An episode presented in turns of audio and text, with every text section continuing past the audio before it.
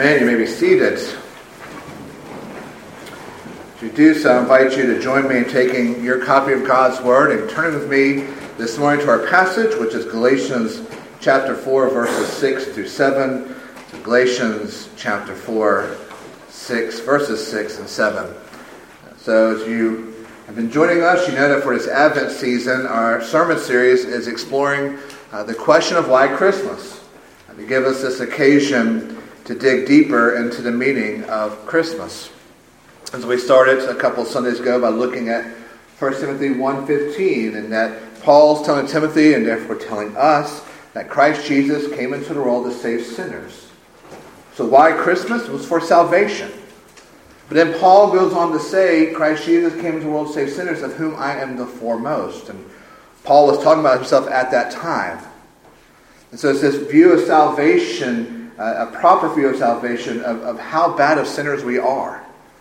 It's easy for us to compare ourselves to others and go, those are really bad people. But when we stand in front of the standards of God Himself and of His law, we are all the chief of sinners. We are all the foremost of sinners. And Christ Jesus came to see, save even horrible sinners like us. And then last Sunday, Thomas looked at Jesus identifying himself with his people. In the kind of archaic language of theologians, uh, one of the blessings of this is what is called the humiliation of Christ.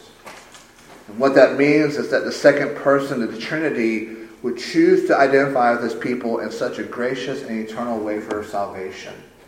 That we are so loved that the second person of the Godhead would come from heaven to earth to live in the midst of, of the sinful, broken, fallen world, to do everything that needs to be done for our salvation.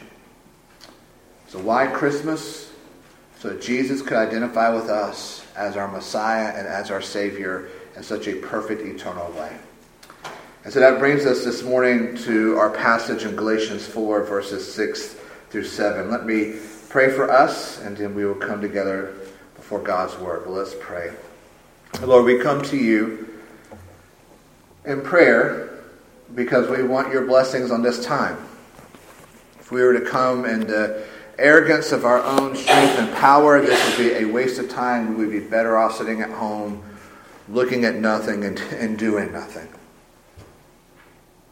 But you promise to be at work in your people through the power of your word and the power of your Holy Spirit. So we come in prayer for that this morning. Lord, I am merely a messenger. May you use me for your message this morning. And these are your people. This is the flock of Bethel ARP.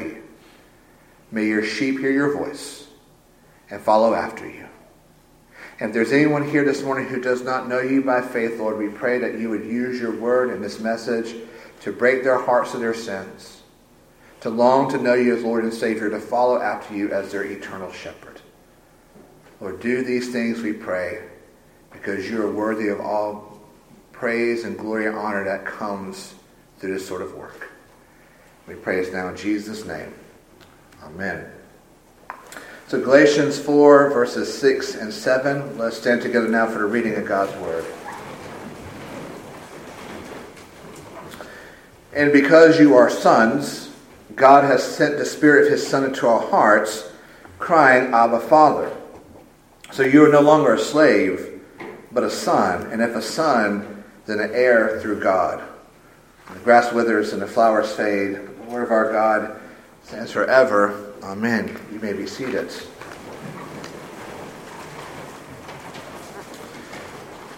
When we ask the question, why Christmas, there's a sense that a part of that question of what does Christmas mean?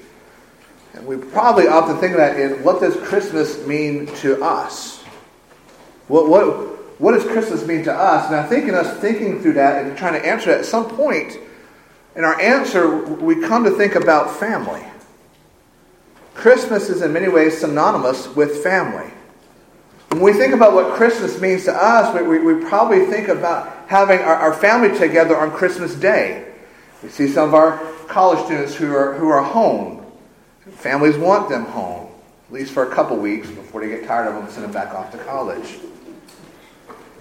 But Christmas is synonymous with, with with family. And so you think about on, on, on Christmas Day, you, you want to be with your family. You think about your family gathered around the Christmas tree and opening up presents and enjoying that time of the family gathering around the dinner table and enjoying the, the Christmas Day feast, of hearing from extended family and visits from them and cards from them. We, we, when we think about Christmas, we probably think about family because Christmas is synonymous with family. For those of us who are a certain age, we probably remember that famous Christmas Folgers commercial when Peter comes home for Christmas. And y'all remember this? He comes in the front door. Don't know if he had a key or not. The door's unlocked. Anyways, he makes his way in, and, and the family starts coming downstairs, and they're all excited because Peter is home for Christmas. Very much implied in that is that Christmas is now complete because the family is together. And Christmas was made better because as the family's together, they're all drinking freshly brewed Folgers coffee. It just couldn't be a better Christmas morning than that, right? And that theme still continues on in our society. That's still, Christmas is still very much a family oriented holiday in our society.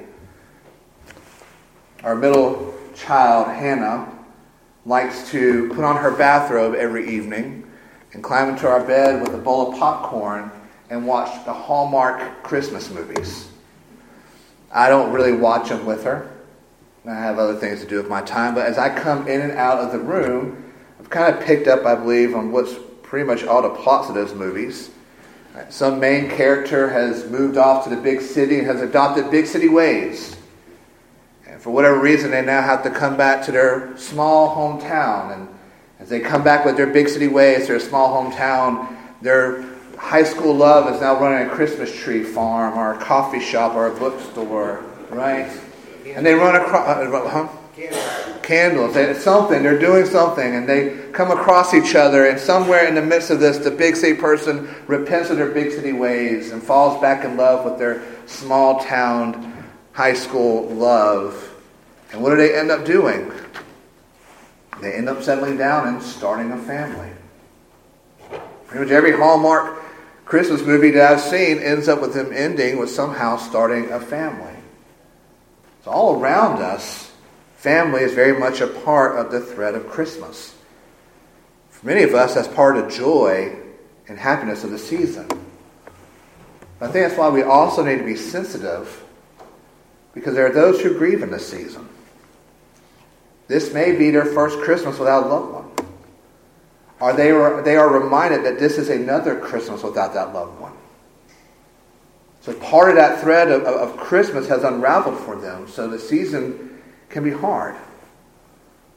So it's good for us to remember that in the midst of the, the joy and happiness of, of Christmas, there can also be a deep grief there as well, because Christmas is in many ways synonymous with family. Now, that's not true because we make it true, because we declare it to be true. It's true because that is the essence of the biblical Christmas story. When we think about the Christmas story as we know it from the Bible, it's the story of a family, isn't it? It's the story of a father and a mother, of Joseph and Mary having their first child. That's the essence of the Christmas story, isn't it? Now, we, we know there's more to that Christmas story. There's more to that family story. There's the miracle of the incarnation. There's the circumstances of the birth. There's the angels and the shepherds and the wise men. But the story of the first Christmas is the story of a family, the story of a Christian family. Because who is Mary? Mary is the obedient Christian girl, and we find her there in, in, in, in, the manger in Bethlehem, and she's holding her newborn son, and she's falling in love with him as only a, uh, uh, falling in love with him as only a mother can. And there's Joseph at her side, and he's taking it all in as the as the nervous first time father. He's looking at this is his family; these are the ones he's now responsible for. And Joseph also being faithful, we can imagine he is offering up praises to God that his wife is safe and he has a healthy baby son. The story of Christmas is the story of a family. Every nativity scene depicts the family. Every Christmas pageant you go to depicts the scene of a family. because Christmas is synonymous with family. And we see that picked up in our passage this morning. Where when Paul, when he asks the question of why Christmas, he comes up with this theme for adoption.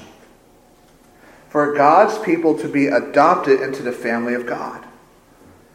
So if we take this time and occasion to think uh, more deeply about the meaning of Christmas, about why Jesus came, why Jesus came, we find that part of that meaning is for us, that so that you and I could be adopted into the family of God.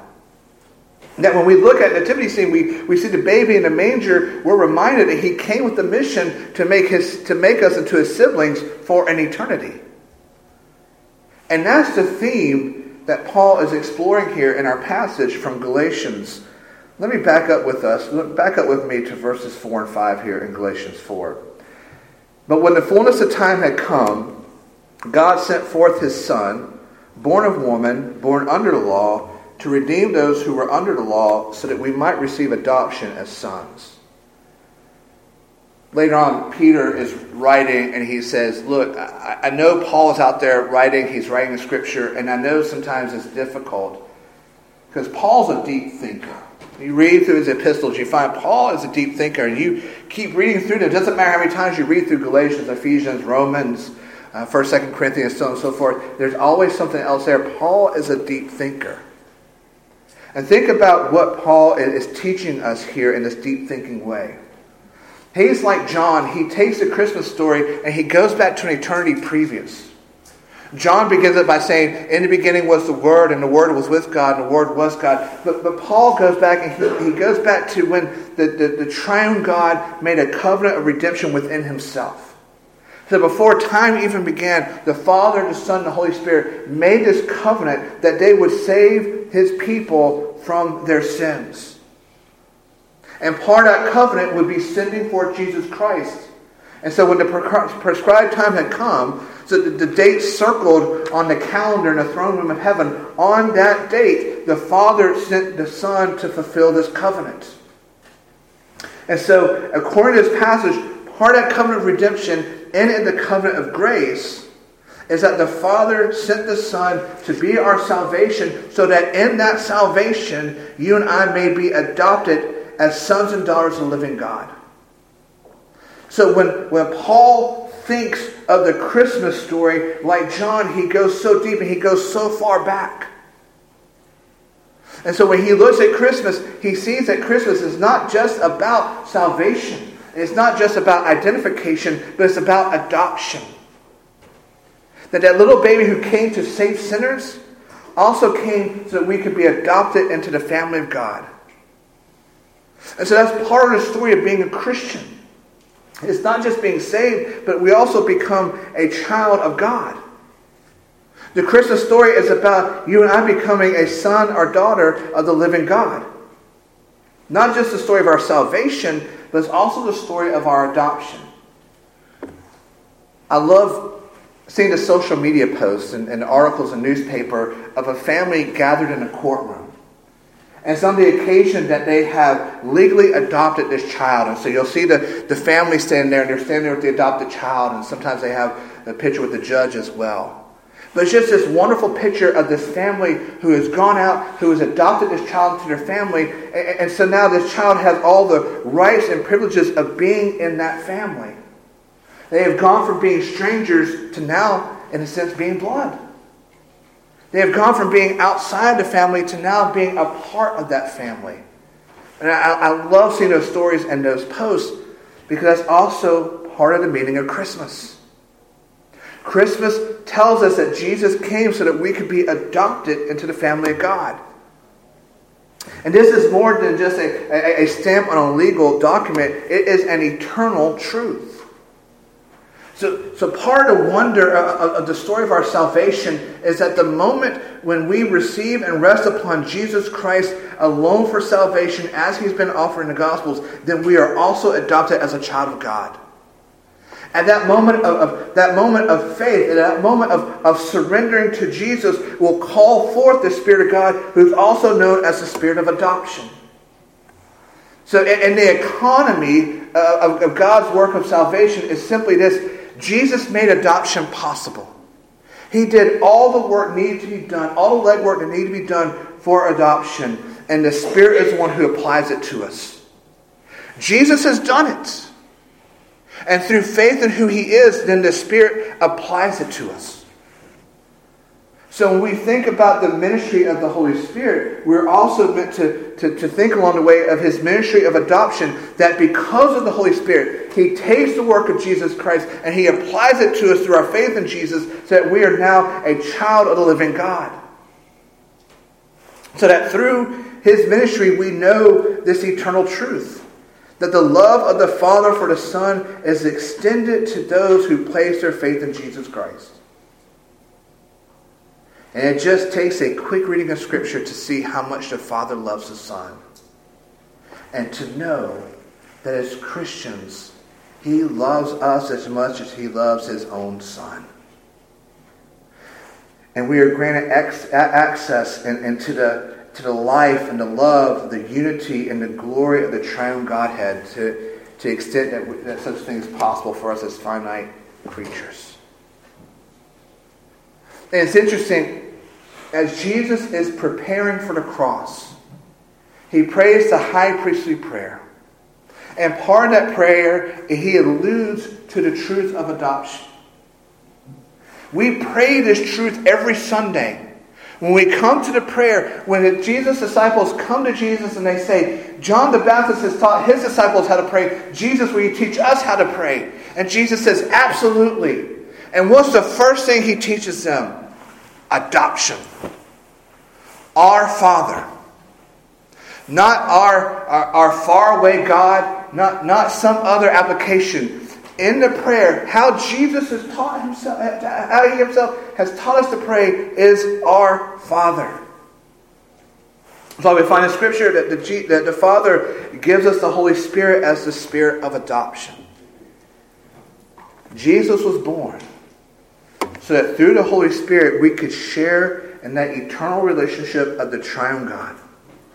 He was born so that we could participate in all the honor and happiness and privileges that are His as the beloved Son of God the Father.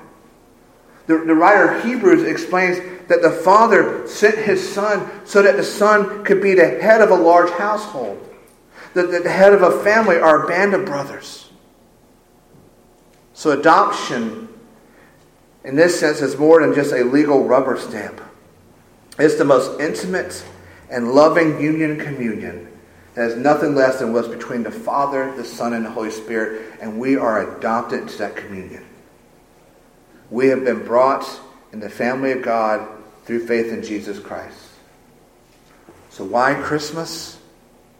So, you and I, who were once strangers and aliens, who were once enemies of living God can now be adopted to his family with all the privileges that come with being his children. One of those privileges, one of those blessings that comes from adoption is that we are now enabled to become more and more like Jesus. That we start to take on the family resemblance. When Beth and I moved to Georgia to serve at the White Oak Church there, one of the first couples we met was uh, a couple named John and Miranda. Matter of fact, this, this Sunday I had to preach uh, my interview sermon, however you want to put it. Uh, they were baptizing uh, their first child, so that's a little intimidating when you're interviewing with the church and they're at, you know, one of the members is having their children baptized. But they're a couple around our age, and we spent a lot of time with them. They had us over at least for a couple of Thanksgivings. And so we really enjoyed getting to know them, and especially Miranda we got to know her family pretty well. And over time, we realized that Moran and her mother were some of the sweetest, most wonderful women you could ever meet. Just you, just when you meet them, you love them. And so one day, as we were talking to Miranda, we, we said, you know, we've enjoyed getting to know you and your mom, and you are you are so much like her. You, look like her. You act like her. It's like y'all are twins. And Miranda just beamed, and she said, "Thank you. That means a lot." because I'm adopted. Now, you could have knocked me over the feather at that point. Because there's been, there's not too many other women, uh, mothers and daughters, who, who were so almost like twins in their personalities and even, ha- even looking like each other. Yeah, that's Miranda's story. Her parents didn't think they'd be able to have children. And so they start the adoption process and they get Miranda. And then usually find that story, they do end up having like other children. But Miranda was their adopted child and was the twin of her adopted mother. As she lived in this family where the parents loved her so, she took on that family resemblance.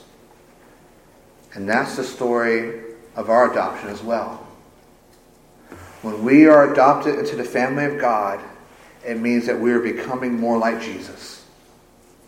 Going back to Jesus' high priestly prayer when he prays, Father, sanctify them in truth. Thy word is truth. That is a prayer that we would become more like Jesus. Sanctification is us dying more and more to our sins and living more and more into the righteousness of Jesus Christ. So as he is preparing for the cross, he prays for all of his people. Lord, put in them the spirit of adoption and help them take on the family resemblance of, of, of their Lord and Savior. And that's what we Paul, that's what we find Paul saying, that we are to be growing in the fruit of the Spirit. That fruit of the Spirit is the same fruit of the Spirit that lived in Jesus, the same Spirit that resides in us is the same Spirit that resided in Jesus. So that same fruit of Spirit that we're to grow in is the fruit that was perfect in Jesus Christ.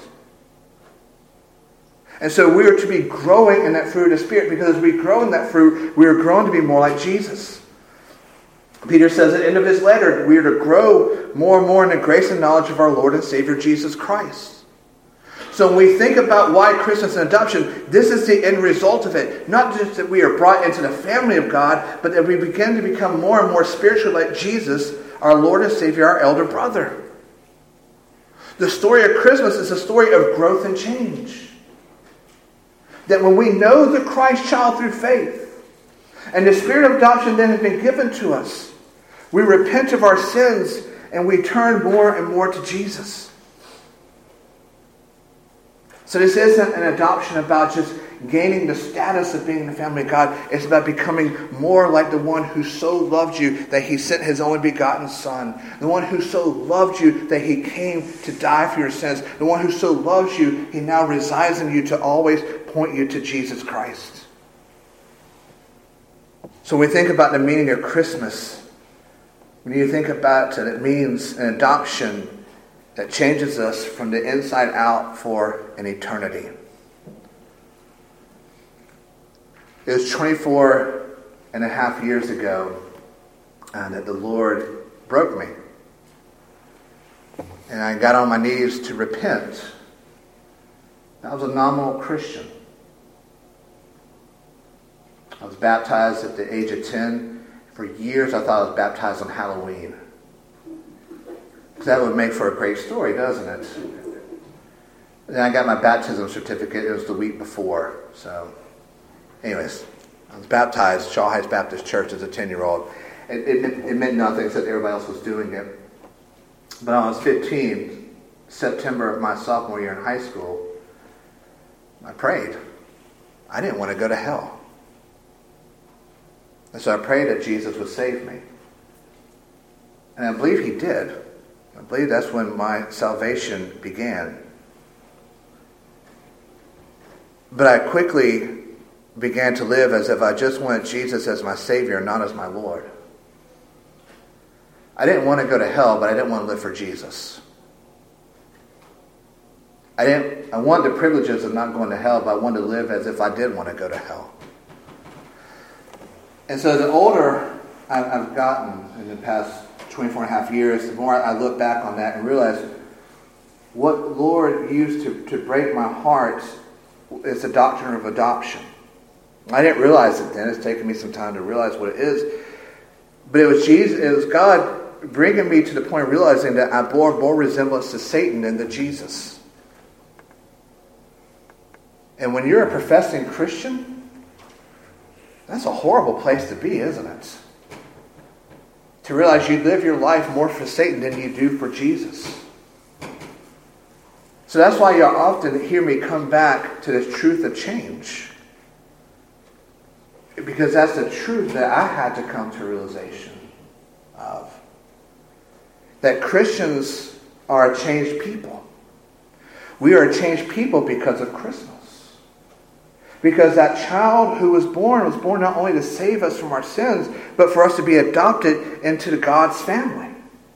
And that adoption means that I stop, I, I stop living as, as just for James McManus. I'm now James McManus, a Christian. I'm now living for Jesus Christ. If you, if you, if you care about this, this is one of my pastoral concerns for us as a church. As I look around at us every Sunday morning, I, I look at a, a, a group of people who have either been raised in the church or around the church. So we know the answers. We know what to say and what not to say. We know who we can do what around and who we can't do what around. And I think it's, it's easy for us then, in that sort of situation, for, just, for us to just wear the mask of Christianity. A mask that's easy to put on and take off at our own convenience. But Christianity isn't wearing a mask, it's being changed. We don't want to be the sort of people who we just want Jesus to save us from hell, but we sure, we're sure as heck going to live like we want to be in hell, don't we? We're known more for our sins and living for Satan than we are for Jesus. So, my pastoral concern is how many of us have been adopted into the family of God through faith in Jesus Christ. Not playing the part, but truly adopted. When we die, I'm sure we all want to hear Jesus say to us, Well done, my good and faithful servant. We don't want to hear, Be away from me, I never knew you. We want to hear, Well done, my good and faithful servant. What's that statement mean? Well, grammatically, means something that's been done well. Jesus doesn't say, Well, well said, well acted, well portrayed, well done. It's an action, but what's the action? The action is implied in my good and faithful servant. You have done well because you have done well as my good and faithful servant. It's a statement of action. It's a statement of doing something. It's a statement of doing something well. That we have followed Jesus well. But there's something else at play here. He says, Well done, my good and faithful servant. When Jesus says servant, he doesn't mean it in a slavish sense. We're not thinking of roots and Kunta Kinte. He means this in a gospel sense, which means a family sense. Not only is Jesus the master and we are the servants, but as Thomas said to the children earlier, the master is also our elder brother. And by serving our master, we are serving our elder brother, that we are therefore serving the Father through the power of the Spirit. So that statement we want to hear Jesus say to us, Well done, my good and faithful servant, is a statement of family resemblance. Who is it that gets into heaven? Faith that is seen in a family resemblance. That when we stand at the gate of heaven, when we stand before the throne of God, the Father sees himself in us. The elder brother sees himself in us. The Spirit, the teacher, the comforter sees himself in us. Heaven is not open to strangers. It's open to the children of God who bear spiritual resemblance to the Father, the Son, and the Holy Spirit. So I think the question is obvious for us this morning. Do you look like Jesus? Not physically, because none of us are Middle Eastern, but spiritually. Do you look like Jesus? Are you growing in faith? Are you growing in the fruit of the Spirit? Are you growing in the grace and knowledge of Jesus Christ? Are you growing to resemble your older brother, Jesus Christ? If we were, was it Snow White who had the mirror on the wall? My children have grown, grown out of Disney into Hallmark Christmas movies now, so I, I forget. Mirror, mirror on the wall, who do I resemble most of all? Would it be Jesus or would it be Satan? And that's a hard truth. That's not my truth. It's the truth of Scripture. Christians are meant to always be looking more like Jesus. It may be in spurts and fits. It often looks like a roller coaster. A lot of ups and downs, twists and turns. But it's always going in the direction of Jesus. So as we think about Christmas, why Christmas? We're left to answer, are we growing to be more like the one we are celebrating? But that question leaves us hanging because it doesn't give us the how. How do we grow to be more like Jesus? Well, this is where we're tempted to say, well, I've got to do more. I've got to get up earlier tomorrow morning. I need to get up earlier so I can read my Bible and pray. I need to make sure I'm in church more often. I need to watch my cussing and my drinking and what I'm looking at, right? It's all these things I've got to do. What can I do? But that's the wrong answer because that's legalism. The minute we try to begin to solve our spiritual problems with ourselves, that's legalism. It's about what I can do. And that brings us to the wonderful paradox of the gospel. It's not about what you can do, it's about what Jesus has done for you. That's the gospel. The gospel is a completed action. It's what Jesus has done for you. We, we sing it that Jesus has paid it all, and that all is all. Jesus has paid it all. He has done it all for you. So the wonderful paradox of the gospel is simply you cannot grow yourself. You cannot exercise enough. You cannot diet enough. You, you cannot take enough spiritual pills and protein powder to make yourself grow. The only way we grow in Jesus Christ is by resting in Jesus Christ. That's the paradox of our faith. It's only when we receive Jesus Christ and rest in Him that we can that we will be able to grow. Because by receiving Jesus and resting Him, resting in Him, then we are given the Holy Spirit, and the Holy Spirit is the one who points us in that direction. And He says, because you love Jesus. And because you want to be more like him, then by the power of the Spirit of Christ, we will head in this direction.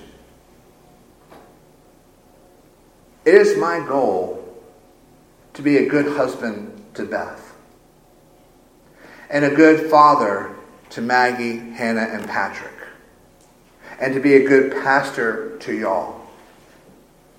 And that's not my goal because of fear. That's not my goal so that this time of year y'all don't come to me and say, We wrote you out of the budget. Good luck. Merry Christmas. That's my goal for my my marriage, for my family, for y'all, because of love. And that's the truth of the gospel. Because God so loved you that he gave his only begotten Son. And when you rest in that truth, then that spirit of adoption is given to you, and that spirit points you in direction and says, The one who you love because he first loved you, this is how you grow in him. So this Advent season, as we're just a couple weeks away from Christmas, I want to encourage you to think about who it is you spiritually resemble. If you're looking at spiritual mirror on the wall, is it Jesus or Satan? And for you to rest in who Jesus is and what he has done for you. So in that resting, the Spirit will continue to point you like point you to Jesus, and you will grow to look more and more like the one who so loved you that he adopted you into his family. Let's pray.